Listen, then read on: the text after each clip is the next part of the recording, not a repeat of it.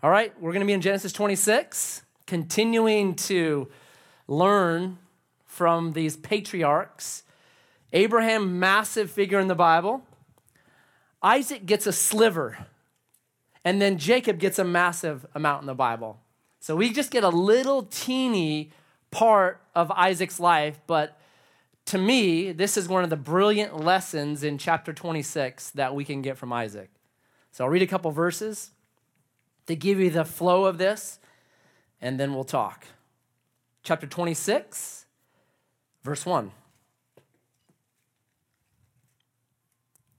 Now there was a famine in the land, besides the former famine that was in the days of Abraham. And Isaac went to Gerar to Abimelech, king of the Philistines. Then skip down to verse 22. And he, this is Isaac, moved from there and dug another well, and they did not quarrel over it. So he called its name Rehoboth, saying, For now Yahweh has made room for us, and we shall be fruitful in the land. Jesus. We give you thanks for the community that you have given to us in the church. We give you thanks for salvation that's been ensured to us because of the cross. We give you thanks for your spirit that's been deposited into each believer that produces fruit, love, and joy and peace. We thank you for the future kingdom that's coming that we belong to as joint heirs with you. We thank you for the, the mission of today and this week and this month in Grants Pass and Josephine County in Southern Oregon. We thank you for the good works that you prepared in advance for us to walk in. We ask as we study this morning that we would be better equipped to walk out the great partnership we've been given from you. So help us, guide us. We ask this in your name. Amen. What you see with a lot of missing verses is this chapter begins with the famine and ends with fruitfulness. Isn't that life? Isn't life full of like famines where it's hard and difficult, and then you get through those, and then you enter into, ah, good times? But there are famines, no doubt about it. Sometimes we get into famines and difficulty because of dumb decisions that we've made. But that's not Isaac. Isaac here is in a famine because there's no rain. This is outside of his control. Sometimes life happens and it's hard, it's just difficult. Nothing we've done, things that are way outside of our control.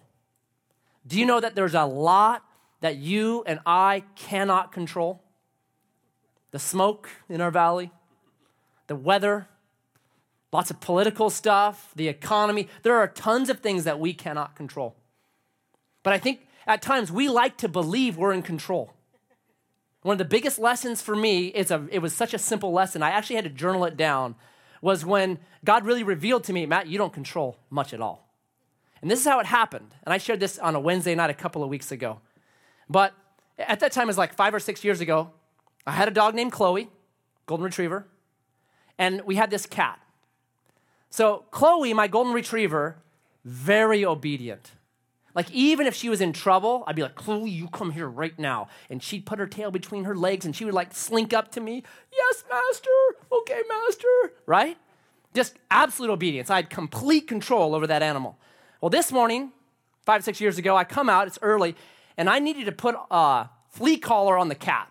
So I come out, and immediately Chloe's right next to me. Hi, master. What are we doing? What are we doing? And just sits down next to me. I see the cat. It was like maybe 30 feet away from me in the yard. I'm like, here, kitty, kitty, kitty, kitty, here, kitty, kitty, kitty, kitty, here, kitty, kitty, kitty. And the cat just goes back to licking itself. Just no obedience at all. So I, I, stop and I call again. Come here, kitty, kitty, kitty, kitty, here, kitty, kitty, kitty. And she doesn't even look this time. Just nah, You're not putting that on me. And my dog, Chloe, is like getting nervous. It's like, cat, master is calling. Come. Oh no, what's going to happen? The world's going to end, right? Like just freaking out because the cat's disobeying me. It was so awesome. I had to journal that morning. I'm just like, I can't even control a cat. If you want to think you're in control of life, go try to control a cat. Go try to give a cat a bath, and you'll find out how much control you have, right? We don't control much, and sometimes life just happens to us, and there's famines and there's difficulties. You change jobs, maybe because you didn't want to, and you don't fit in at the new job. Your kids end up doing things that you wish they had not done. Your kids tell you they don't believe in Jesus anymore. Your kid starts going with the wrong person, boy or girl. Just, oh, difficulty. Your kid gets pregnant out of wedlock. Oh, difficulty. A lot of things that are outside of our control. Death in the family, a disease. There's famines that just hit us out of our control, kind of like Isaac right here. So Isaac goes from really fruitful times to really famine time and then back to a fruitful time. And I think he gives us some lessons that help us walk through famines back to fruitfulness. And the Bible says this it's the New Testament. It says all these stories in the Old Testament, and you can be like, well, why are they all there? It says they were actually given as examples for you and me to learn from. That the physical lives of the patriarchs actually are showing us a spiritual life that you and I can walk out. That's 1 Corinthians 10 11. So I think in Isaac, we learn a lesson. If you're in trouble, if you're in famines, if you're in a desert time, a dry time, Isaac, I think, gives us some lessons on how you and I can walk through those famines into our Rehoboth, where there's fruitfulness and room again. All right? So let's follow this a little bit. Look at verse 2. Look what God immediately says to Isaac. And Yahweh appeared to him and said, Do not go down to Egypt, dwell in the land of which I shall tell you. Don't go to Egypt, stay in the promised land. Stay in the land that I've promised to you. So, what does he do? Look at verse 6. So, Isaac settled in Gerar. If you had a map and you looked at the promised land, goes from way up in the north all the way down to the south, and the most southern part of the land right next to Egypt has a little town called Gerar. Right? So technically, he is still in the promised land, but he is as close to Egypt as he could possibly get. It would be like God telling you or me, don't move to Portland, and you move to Beaverton. I'm not in Portland, I'm in Beaverton. Right? That's essentially what Isaac does. He gets as close as possible to Egypt without actually getting into Egypt. He follows his instinct. It's a famine, it's difficulty, it's bad. I'm gonna go to the border as far as I can, as close as I can get to Egypt. I'm gonna go there. And I think that's the believer's natural tendency. When hard things happen, when bad things happen, when you go through famines, I think sometimes the instinct of the believer is actually to push out of the promised land of believers and community and the way that we're supposed to be, and we actually move away, and slowly but slowly we get as far away from those things as possible. Let me try to prove it. I'll prove it this way. So let's say you make a poor decision. You're a motorcycle rider, you decide you're gonna jump this big set of doubles. And so, maybe not the best decision in the world, and you try to jump that big set of doubles and you case it on the second double and you end up breaking your leg. Not a good decision. You break your leg, where do you go? The hospital, right? You go to the emergency room because the hospital is the place for people with broken legs. That's where you go, right? And, and you'll, t- yeah, I shouldn't have made that decision. Yeah, it was stupid, whatever. I still have to go to the hospital and get my leg fixed. Okay? All right.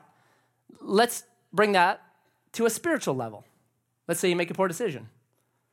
And you or maybe your kids end up in the police section of the Daily Courier on Saturday. Where do you go on Sunday? Right? Where are you going? Are you pushing away to border town because you're like, oh, I don't want, man, I don't want to go to church. I don't want to go there because I think in, in, in people's mind, they don't believe church is the place for broken people. They think church is the place for perfect people. And people come here and they put on their good clothes and their perfect clothes and they smile and say everything's fine and it's awesome and I don't have anything wrong with me. And so church becomes a place for perfect people. And then no one wants to go to the church if they're not perfect, so then they go to the border town instead. What's sad to me is I think a lot of people feel more comfortable in their brokenness at a bar than they do with believers at church. And it's wrong. Because church is a place where broken people go to meet their great physician. That's what church is. And we have to keep repeating to ourselves over and over and over it's okay to not be okay here. That that's okay, that's okay. This is the emergency room. Come here. If you're broken, come here. But there's this weird thing that happens where we begin to believe, you know, uh-oh, it's where perfect people are. And I can do it. I can start being with, with my own kind of way of presenting myself that I'm perfect. And so I have to be very careful and very um, good at admitting my failures and repenting in front of you in prayer and doing those things. Demonstrating, you know what? I'm broken too. And I'm coming here to meet my great physician, Jesus, who heals me. That I need to go to the hospital. And I can do it also with kind of judging the way people kind of dress or the way they look, like, okay, that dude's really broken. Look how he's dressed. Hospitals don't do that, do they? Do hospitals care how you're dressed? No, what do they do? They make everybody wear those goofy gowns, right? Just to make sure that there's no problem. I think church we should hand out goofy gowns like that. Like you got to change, man. Everyone's wearing these goofy gowns, so no one can be like, "You look terrible." I, said, I look terrible too. Oh my goodness! Don't look at me. Hold on. Where do I? I can't hide anywhere.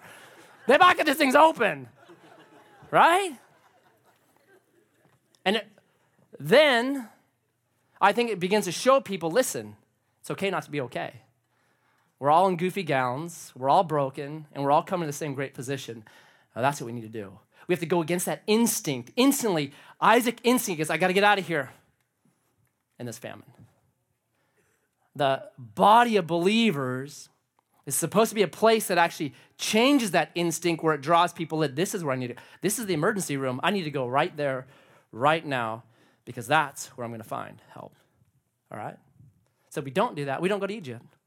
We come here to the promised land of believers. But then notice what he then does. Verse 17, well, th- there's some things that happen, but verse 17 says this still, still a famine, still no rain. So Isaac departed from there and encamped in the valley of Gerar. He's starting to move, actually. Wednesday, we'll see. He actually is moving step by step by step back to where God wants him through difficulty and settled there. And Isaac dug again the wells of water that had been dug in the days of Abraham his father, which the Philistines had stopped up with earth after the death of Abraham. And he gave them the names that his father had given them. But when Isaac's servants dug in the valley and found there a well of spring water, the herdsmen of Gerar quarreled with Isaac's herdsmen, saying, The water is ours. So he called the name of that well Esek, because they contended with him. Then they dug another well, and they quarreled over that. So he called its name Sitnah. And he moved from there and dug another well, and they did not quarrel over it. So he called its name Rehoboth, saying, For now Yahweh has made room for us, and we shall be fruitful in the land. Notice Isaac's desperation. What does Isaac do here? He digs wells, right? Because when you're in a famine and in the desert, what's the one thing you need? Water. Deserts and desperation are super good at getting believers to what really matters. He was not remodeling his tent, he was not fixing up his six horsepower chariot. He was digging wells because without water, he was going to die. Deserts remind you and me what matter. They're super good at that. If we don't get water here, I'm dead, my wife's dead, my kids are dead, all my animals are dead. Deserts are super good at that. But we have a culture today in America that's equally as good at distracting us in the desert. It gives us all these distractions that then we forget what really matters, right? We just entered into football season. What a glorious distraction football is, isn't it? Right? You can get consumed with football not just on Saturday and Sunday, you can get consumed with it all week long because now they have like Thursday games and Friday games, but also you can read about like how's the team doing this week, who's injured. Like it can just become your life. Totally distracted that you're dying and dehydrated from thirst doesn't matter. Oh, football. Glorious distraction. And then you watch a football game and they put these ads on. I don't remember these ads when I was a kid. It's the drug ad, ads. Did they have those when we were little? I don't think they could do it. I think there must have been some kind of law passed. You can advertise drugs to football fans because they'll buy them. And I love how they present the drugs. It's so awesome. Are you feeling tired? Oh, yeah. right? Ask your doctor if Zippy might be good for you. It is good for me. Give me Zippy, right? Like who isn't tired? It's so like it's so ridiculous. Are you worried? I'm worried right now my football team won't win one game. I'm worried. Ask her, I don't need to. Give me it, right? It's just so awesome. And instead of prioritizing what matters, we're just totally distracted. I can go on and on and on. Our culture has perfected distracting you and me in the desert. Now, I am not anti medication, but I am pro meditation. That what the desert's supposed to do to us is cause us to take a, a step back and to reorder and to remind ourselves what actually matters and what is important. That's what I'm pro. I'm pro meditation. So let me read for you this incredible psalmist who he was in a desert, he was in a famine, and look what he writes. It's Psalm 63. It might be one that you can write down as a key one. Listen to Psalm 63. Oh God, you are my God. Earnestly I will seek you. My soul thirsts for you. My flesh faints for you as in a dry and weary land where there is no water. I have looked upon you in the sanctuary, beholding your power and glory because your steadfast love is better than life. That's an underliner. We all have these ideas what life will be. If I could just get this, that would be life. If I could just get this job, this reputation, this many followers, that girl, that guy, this amount of money, that house, if I could just get a Dis, uh, uh, vacation in Disneyland, that would be life. If I could just finally move to Merlin, that would be life. Whatever we would say is life. The psalmist found, no, his Hesed is better than that. See, the deserts remind us of what actually matters. It's your Hesed. So my lips will praise you. I will bless you as long as I live. In your name I will lift up my hands. My soul will be satisfied as with fat and rich food and my mouth will praise you with joyful lips. When I remember you upon my bed and meditate on you in the watches of the night, for you have been my help. And in the shadow of your wings I will sing for joy. My soul clings to you, and your right hand upholds me. That's what a desert's good at. Jesus put it like this Blessed are those that hunger and thirst after righteousness, for they shall be filled. It's a promise. And just last Sunday, I talked to a guy. And he's been through a famine, a desert, not of his own choosing, one brought on him.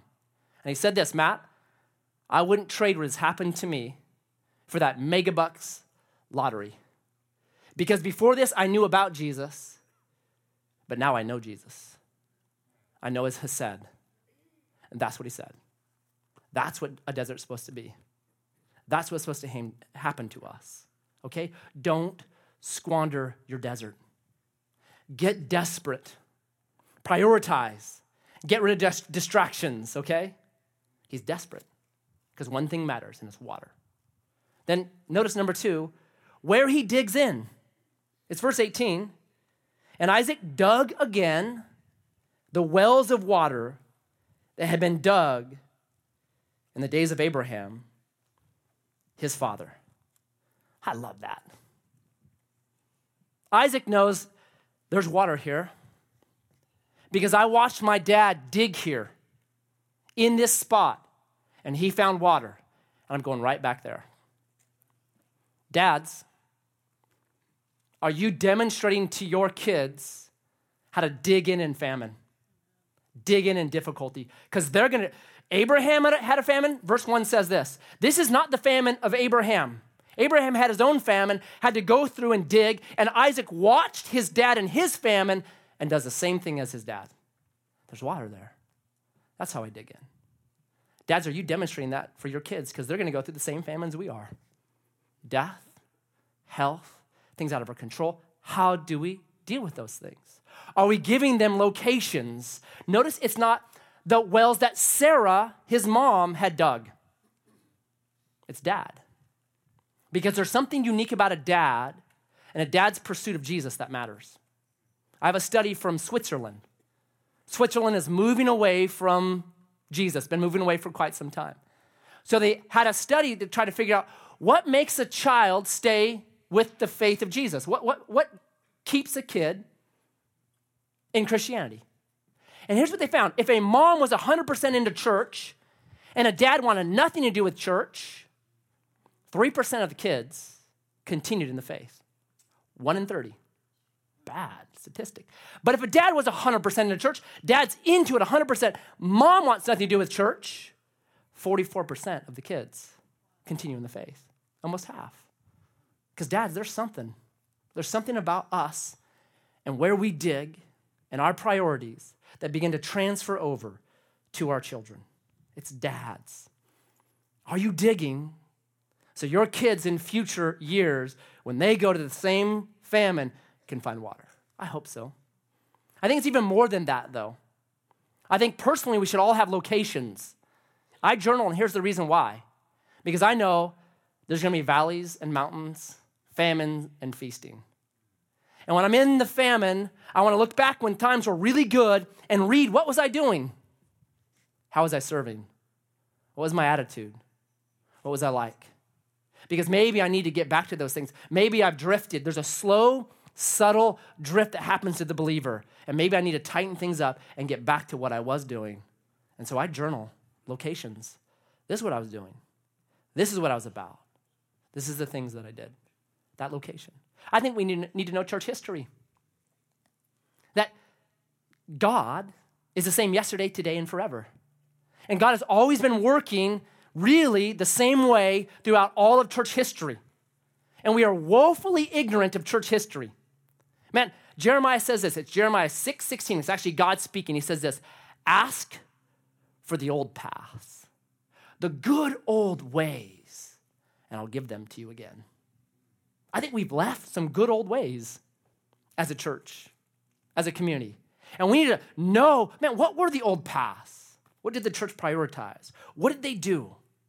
Because now we think it's Facebook, or we think it's Instagram, or we think it's a social media, or a new app, or we think it's all these other methods. Nothing's wrong with those things. But I think the old paths tell us, th- tell us this God's word works. Prayer gets you answers sometimes, not the answer you want but gets you an answer, right? God's Spirit continues to produce fruit. God's kingdom is still working and brilliant and amazing. That the gospel is the power of God into salvation, that it's the power. These things never change. Those are locations that the church has always come back to. Revival happens when those things happen.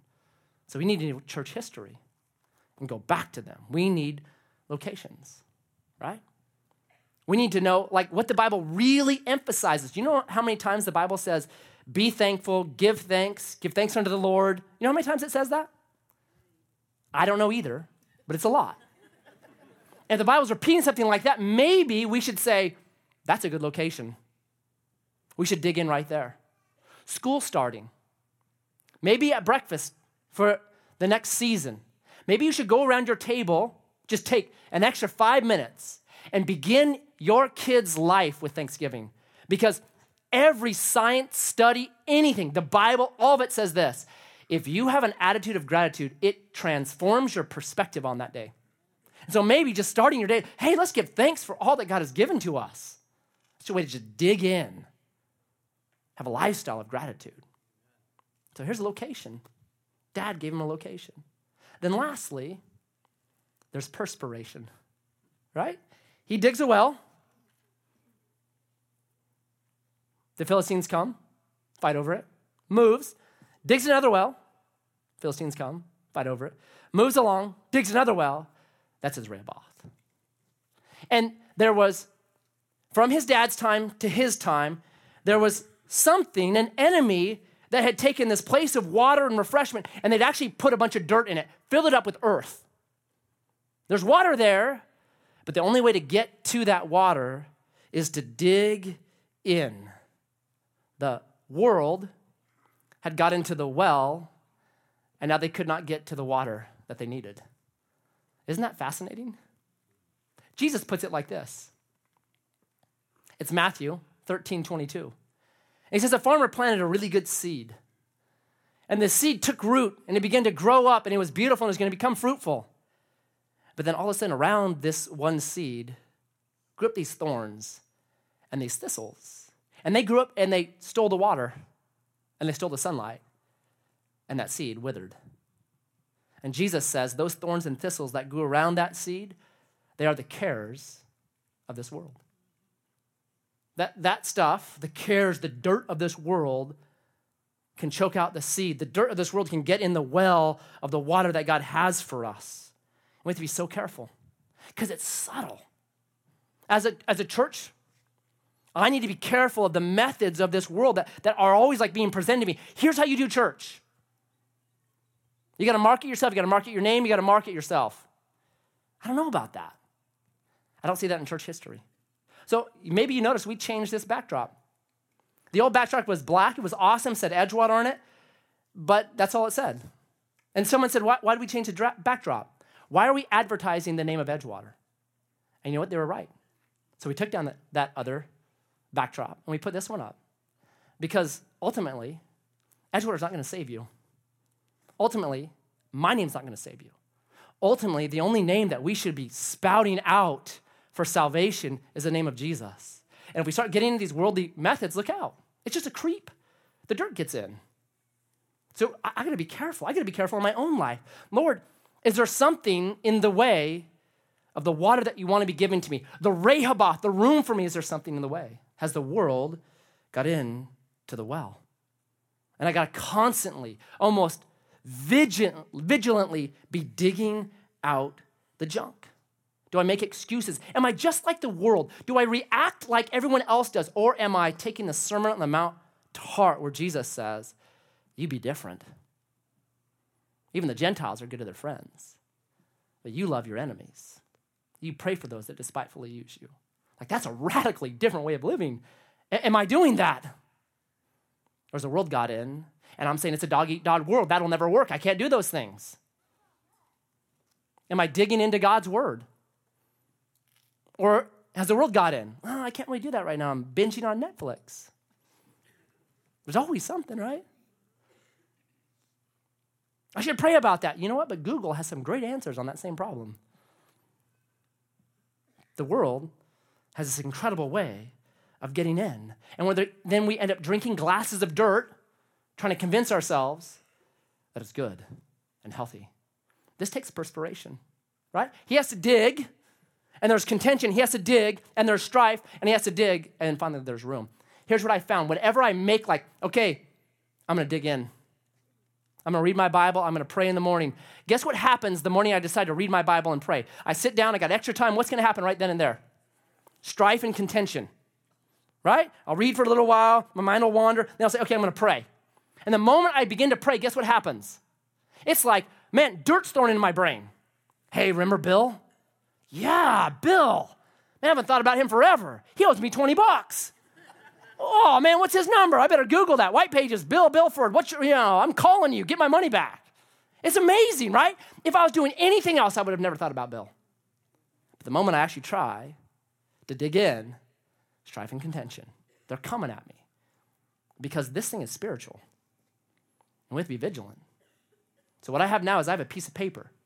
When I want to read and pray, I have a piece of paper. And the moment those things come, instead of let my mind spin on them, I write it down and say, I'll get to that later. Because I know it's going to be some digging in for me to get to the water that God has for me. I know that's the way it's going to be. So I want to get rid of the distractions as quickly as possible. Are we digging in? That's what Isaac had to do. He had to get through strife, through contention to his Rehoboth. And the Bible promises this. It's Jeremiah 29. If you'll seek me, you'll find me when you seek with your whole heart. When you seek me, you'll find me if you seek through contention and strife with your whole heart. It's James 4, verse 8. Draw near to the Lord, and he will draw near to you. It's a promise. It's Jesus saying, Come unto me, all who are weary and heavy laden. Come to me. I'm the living water. Come to me. And I don't do this very often, but I prayed about this and I thought about it. Wrote down Bill Bilford's name when I'm praying. Because I think this can be overplayed and it becomes almost like white noise. But I really felt that there are some people at Edgewater that are going through famines dry, difficult times. Probably like Isaac, a lot of things out of their control, a lot of things that they could not change. It's just that season of life. And I felt like the church needs to be the emergency room this morning. Those people that are going through those things, and I've been through them, and man, the church has helped me so much. The believers helped me so much. We need to be in the emergency room this morning.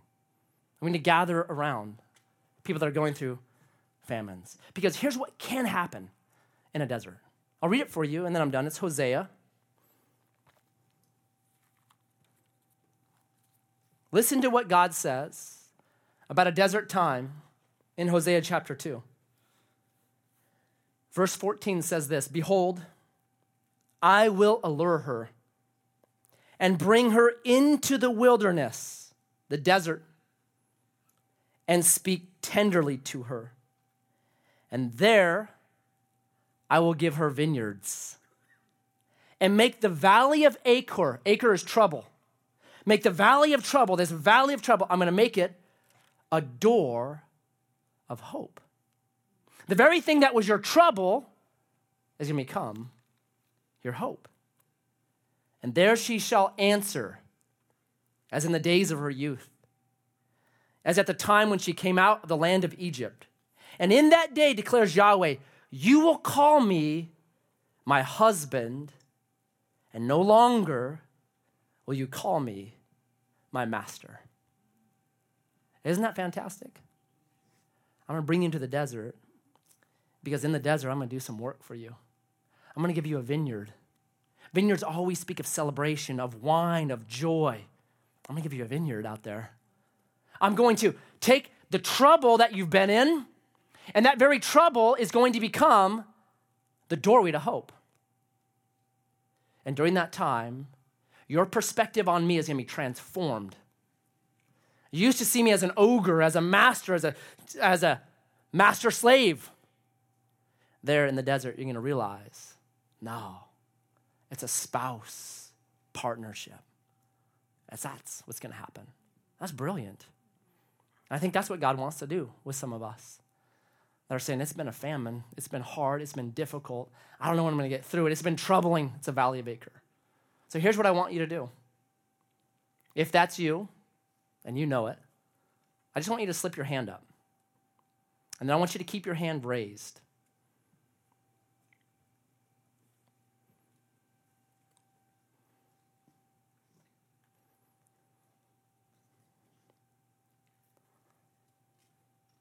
So the rest of us, keep your hands up. You got to keep them up. I want the rest of us to look around and see someone who has their hand up. Okay? Do you have somebody? Everyone should have one person that has their hand up. Everybody has one person that has their hand up.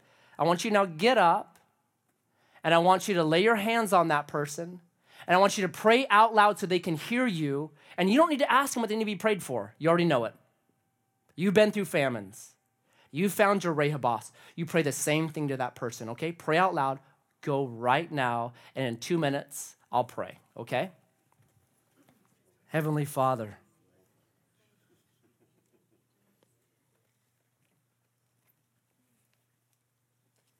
may we never forget that you came for the broken, for the sick, for the lost. And may we as believers,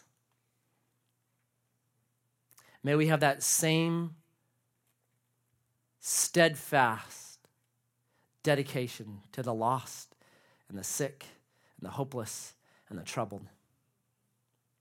And I pray for those that have raised their hand this morning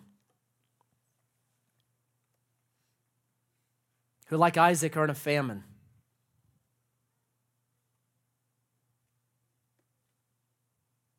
I pray, Lord, that they would have locations, markers in their life that they can return to. That they would not go to Egypt, but they would find community groups and church is the emergency room for them.